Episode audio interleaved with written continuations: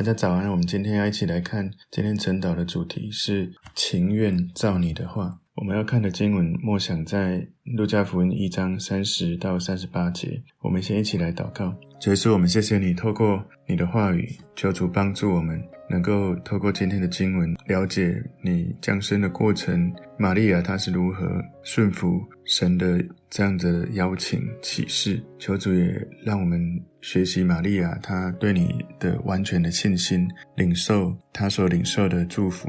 感谢主，求主带领，奉耶稣基督的名祷告，阿门。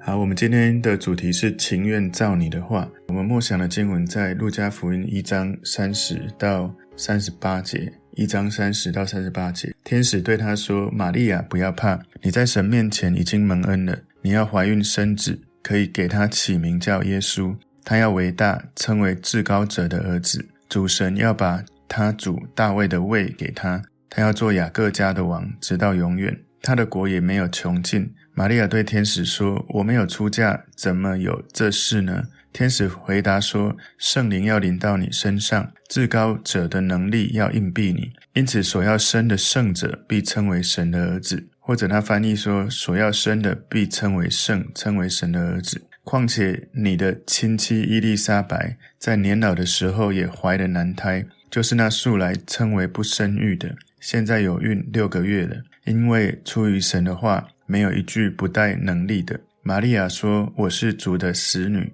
情愿照你的话成就在我身上。”天使就离开他去了。我们今天看的这个主题是情愿照你的话。好，那当然这是耶稣在这个地上的妈妈玛利亚她所说的。我们先从路加福音这个写作，先稍微来了解一下。路加这个作者他写福音书的时候。有很多的基督徒，或者是耶稣的门徒，他们已经有口头传述许多这些福音的内容，已经有人写成传记，知道耶稣的生平的事迹了。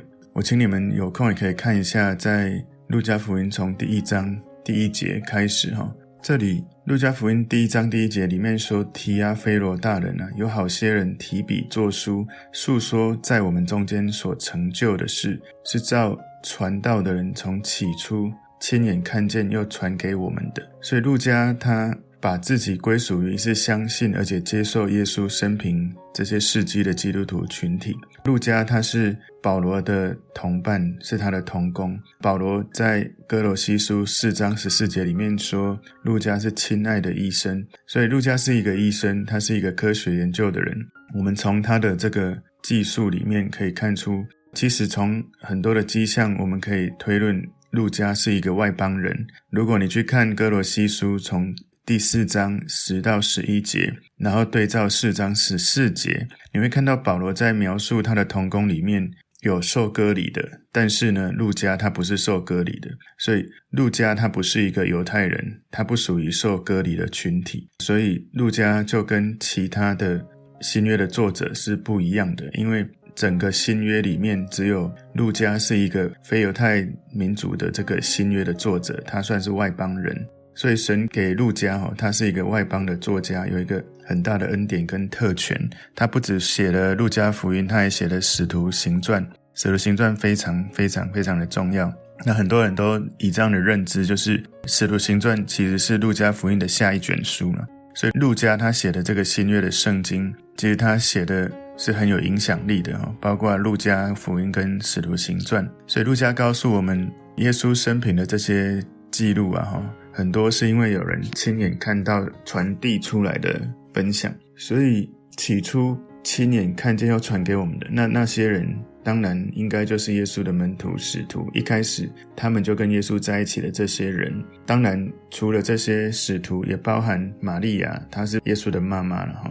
所以，路加他在考察耶稣生平的历史的过程，也有可能他有采访玛利亚。所以，路加这个路加福音，他写的这个书卷，写给当时第一世纪那个时候，他在这个福音书的写作，如果你去看路加福音的第一章第三。第四节哦，这里面路加就解释他写作这卷书的原因。他说：“这些事我既从起头都详细考察了，就定义按着次序写给你，使你知道所学之道都是确实的。”所以路加不是从耶稣一开始传道的时候，就亲眼看到各种事迹神迹的人。他把自己跟其他亲身经历写作耶稣生平的人放在同一个层次。举例来说，马太跟马可，我们之前看过的哈。路加的记述呢，是基于他殷勤的研究跟对这些事件的详细的考察。所以，如果你是一个比较注重这些科学啊、注重逻辑啊、注重这些事迹的，其实路加他做了很好的这些。整理，所以当你读过马太跟马可的这个福音之后，如果你再从路加福音来看这个路加福音，你会看到路加想要写比较是全面性、按次序的一个传记，所以路加福音有可能是最全面的福音书，从天使报告施洗约翰的受孕开始，一直到耶稣升天，有全面记录了耶稣的故事，所以。有人说，《路加福音》它是最普世的福音书，书中对外邦人有很多正面的评价。那因为它本身作者就是外邦人，《路加福音》是最关注妇女、儿童跟社会被遗弃的这些人的福音书，也是最关注祷告的福音书。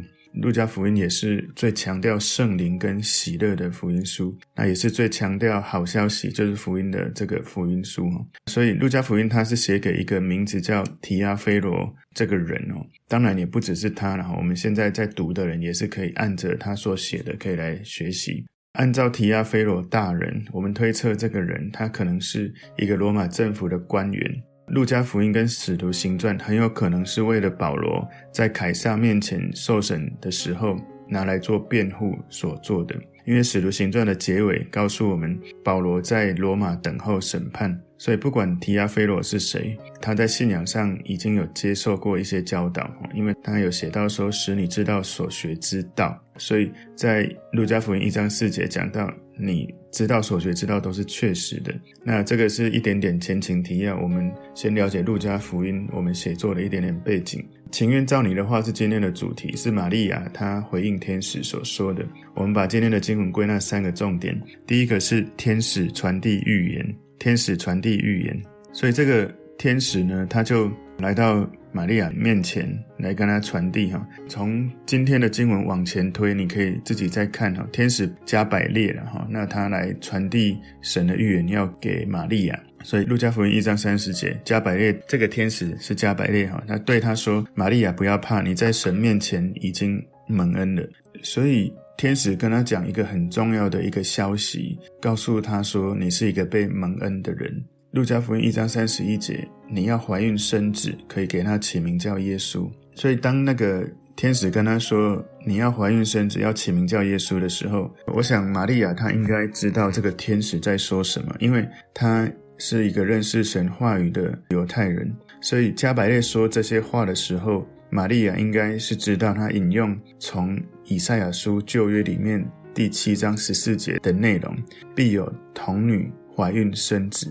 我不知道你们的感觉哈，如果我是读过这个旧约，然后我现在看到天使在我面前告诉我这个旧约实现在要在我身上，我第一时间应该是惊喜，然后又怀疑又害怕，我应该有各种感觉情绪哦。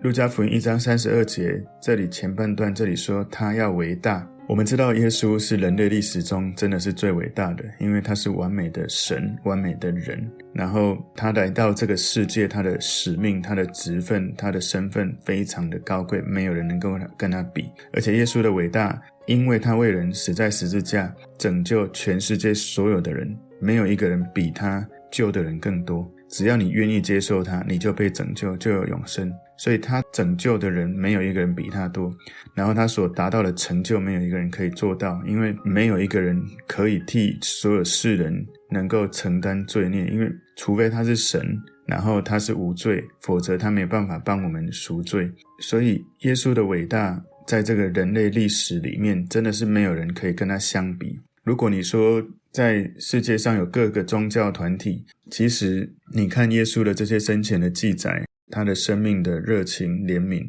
他所留下的这些影响，甚至是现在全世界影响最大的一个信仰，你应该找不到像他这样子。他是神来到世界为人而死，而他死后三天复活，这样子的生命，这种神性有人性，然后来让我们知道他了解我们这样子的信仰哦。其实我们在很多的宗教比较多看到的是一个人他悟道，然后他升华，他修行，然后啊好像越来越好。可是你应该没有看过一个宗教里面他说这个神他从神那里来，然后很重要的是你信他的时候，他可以赦免你的罪，他可以让你的罪得释放，他可以让你跟神关系和好。我觉得这个他要伟大，这个大哦，你真的要想象这个耶稣的大，全世界你真的找不到一个他说他是神的这个人，他真的能够像耶稣这样子。如果以我们传统信仰来说，道教都是人变成神，佛教有很多那些神，其实你很难看到像描述耶稣这样子的来源，这样子的使命，这样子的很重要是跟我们建立亲密的关系，让我们跟他之间恢复关系之后，我们跟他有一个紧密的爱的关系。我自己在传统信仰里面，我对我传统里面的信仰的神，我是充满害怕跟恐惧的。我不知道从小到大是怎么塑造，但是就是我没有在传统的信仰里面感受到，我可以跟他连接、拥抱。甚至是彼此相爱、亲密的到一种程度，是好像他是我天上的爸爸，是我随时在身边，我充满平安、充满喜乐、充满慈爱的一个神。这个是他要伟大，我们要去默想的。然后中间这里说，称为至高者的儿子，耶稣他是玛利亚的儿子，他不只是人。以人来说，他是玛利亚的儿子，而且他以神而言，他是天上那个最伟大的神的儿子，至高者的儿子。路加福音一章三十二节最后一段说，主神要把他主大卫的位给他，所以耶稣他是神对大卫预言的弥赛亚救世主。大家有空可以自己去看，在撒母耳记下第七章十二到十六节里面有记载哦。所以，耶稣他有合法的一个权柄来统治以色列。耶稣的国度是没有穷尽的，这是第一个重点。情愿照你的话的第一个重点，天使传递预言。这个预言其实贯穿了非常非常的久，从那个旧约许多的预言上千年哦，然后非常多的这些作者，他们在不同的时代描述同一个预言，而就在此刻成就。今天第二个重点是对预言的疑问与回应。路加福音一章三十三到三十四节，他说：“他要做雅各家的王，直到永远，他的国也没有穷尽。”玛利亚对天使说：“我没有出嫁，怎么有这事呢？”所以你想象一下哦，他还没出嫁，然后在当时的这个背景里面，文化背景，如果你没有出嫁，你就怀孕生子，你是会被打死的。所以玛利亚的疑问是合逻辑的。他问的问题其实跟撒迦利亚问的是一样的。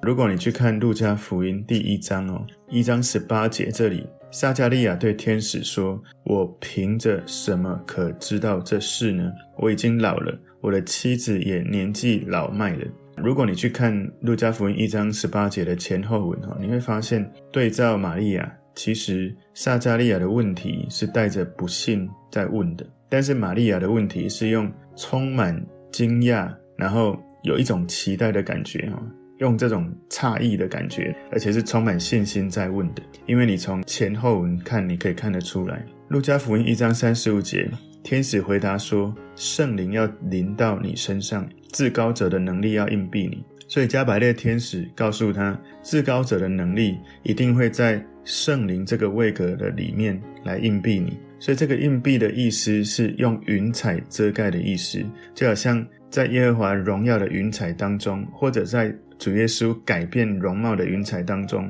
这个都有在圣经有记载哈。主耶和华荣耀的云彩，你可以去看出埃及记；主耶稣容貌改变的云彩，可以看马太福音十七章，或者马可福音第九章，或者路加福音第九章，都有这样的记载。所以这样的云彩是神的同在，神的荣耀。看得见的一个显现，这意味说旧约里面的摩西跟其他人同在的这种神圣的能力，现在就在玛利亚的生命里面有一个独特的运行发生了。所以这样子的微妙的表达，排除一件事，就是我们一般人认为怀孕生子需要发生性关系，但从技术上来说，圣灵感孕给玛利亚，天使预言的是童贞女怀孕，不是童贞女生子。所以我们会知道，耶稣他的出生是正常的出生，可是他的受孕是超自然的受孕，所以他就不是透过我们人里面理性理解的这种发生关系之后受孕的方式，而是圣灵感孕，他的子宫就受孕了。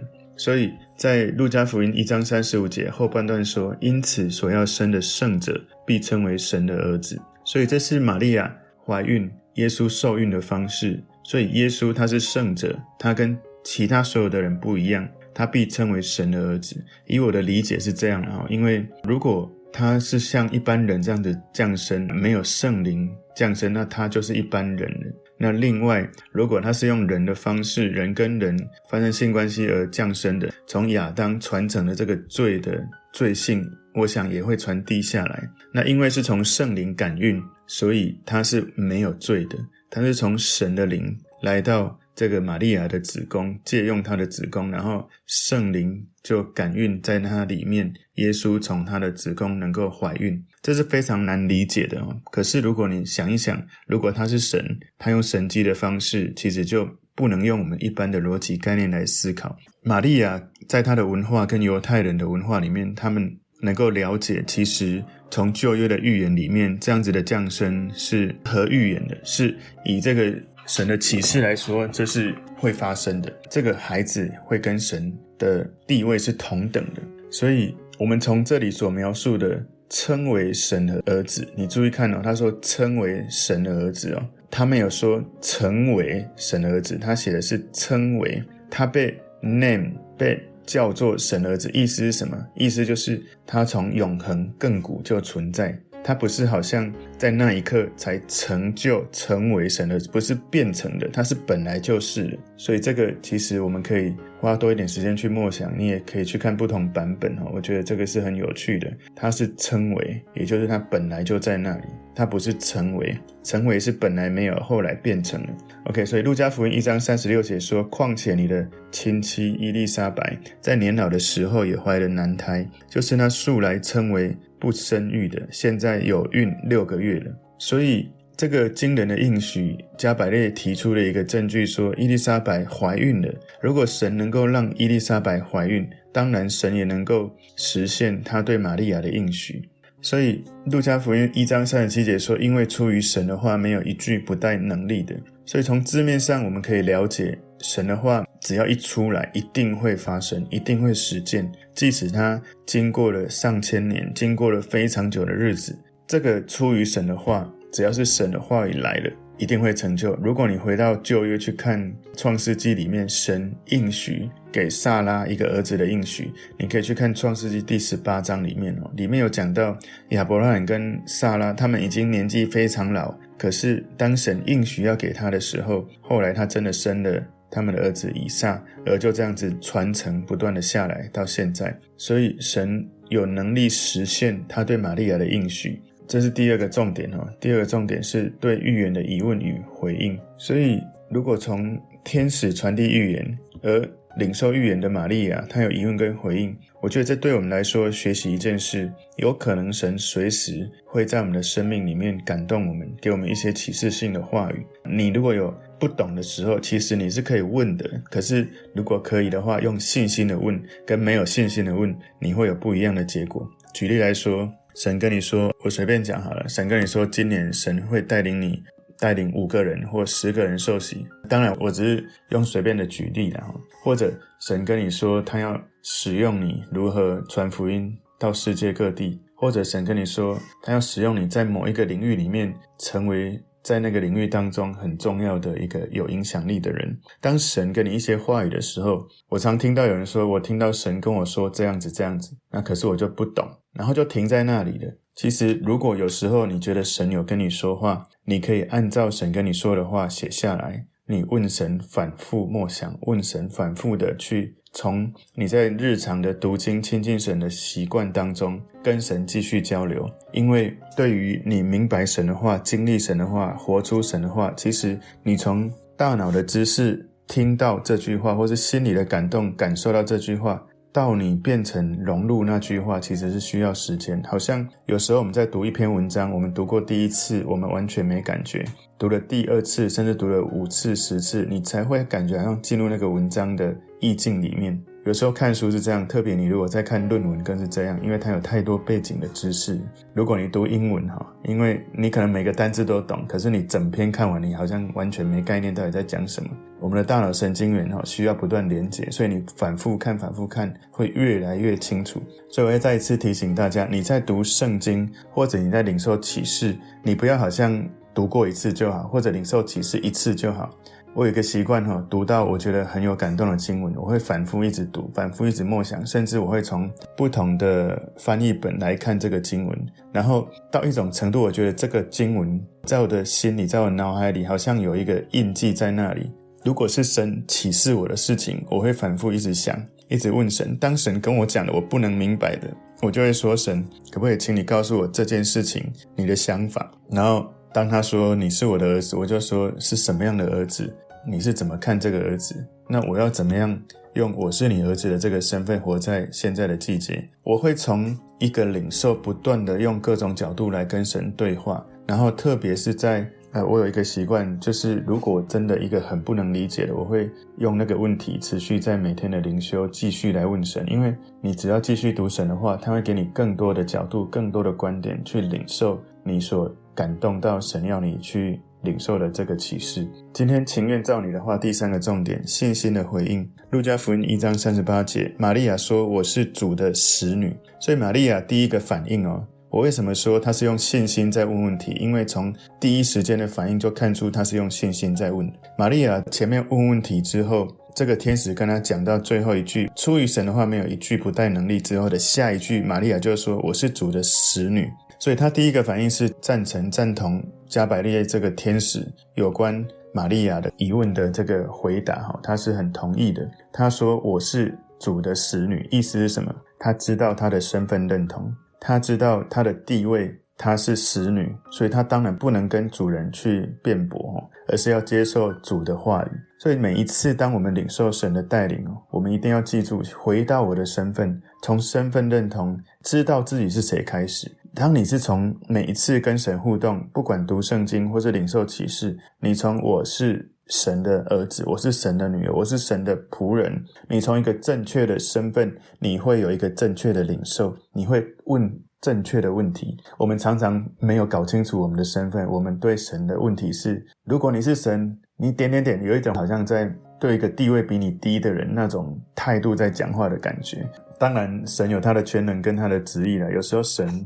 回应人的都不是我们的了解哈，所以不管我们用什么方式，神要回应你，他总是用他想要回应的方式。但是如果我们谦卑的了解我们是什么身份来到神面前，我的理解，而且我的经验，你会常常，你会很多，你会很深的去经历，在正确的身份里面，你会走很远，跟神走很远。所以，当你在跟神回应的时候，不要太快从自我中心的主观意识开始，而是要来到神面前，了解神怎么看我开始。所以我在昨天礼拜天下午的这个祷告会，神也感动我，邀请一起祷告的人，先从这个身份：主啊，你是万王之王，万主之主，我是你的儿子，我是你的女儿。我从这个身份，请你启示我，在这个季节，你要我如何用这个身份回应这个季节你要我做的事。所以你知道。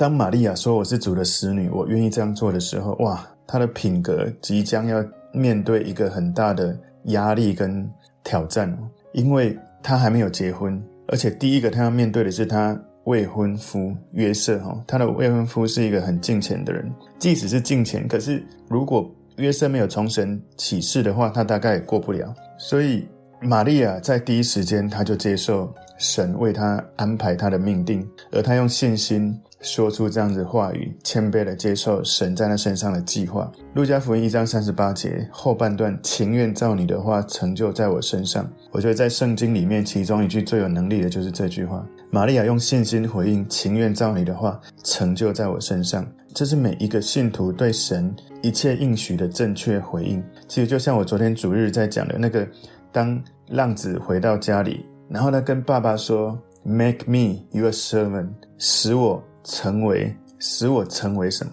意思是什么？我现在愿意降服，你要我做什么，我都愿意。不过很多基督徒总是说，我就不敢讲这句话。你不敢讲，你就很难体会讲这句话之后你会如何经历神。玛利亚勇敢地讲，所以她经历了耶稣成为她儿子这种尊荣的身份。所以当他这样子讲，他比我们所能想象的一切更难想象。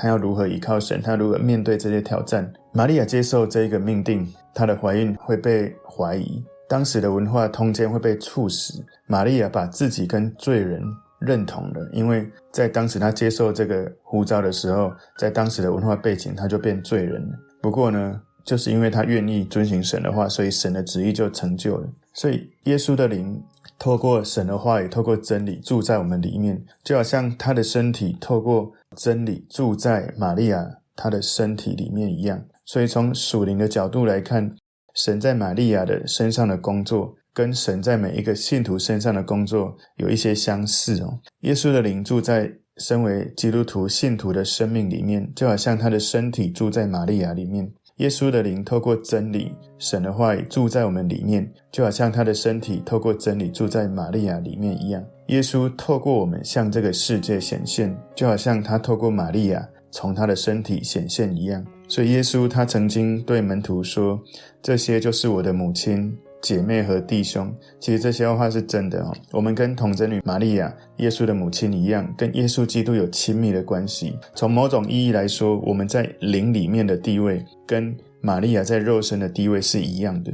我们是一个承接。耶稣在我们身上，而我们去到任何一个地方，就彰显耶稣，好像我们灵里面感孕，我们灵里面释放我们所领受的一样。路加福音一章三十八节，最后后面这里，天使就。离开他去了。我们不知道耶稣在玛利亚子宫受孕的确实的时间，有可能是加百列天使跟他说话的时候，或者是说完话一段时间之后。但不管什么时候，我们知道路加福音一章三十五节，神的荣耀的云彩荫蔽着玛利亚，然后耶稣用神迹的方式在玛利亚的子宫受孕了。所以这个怀孕出生的过程，我们称之为童女怀孕生子，也就是旧约的这样的预言。所以。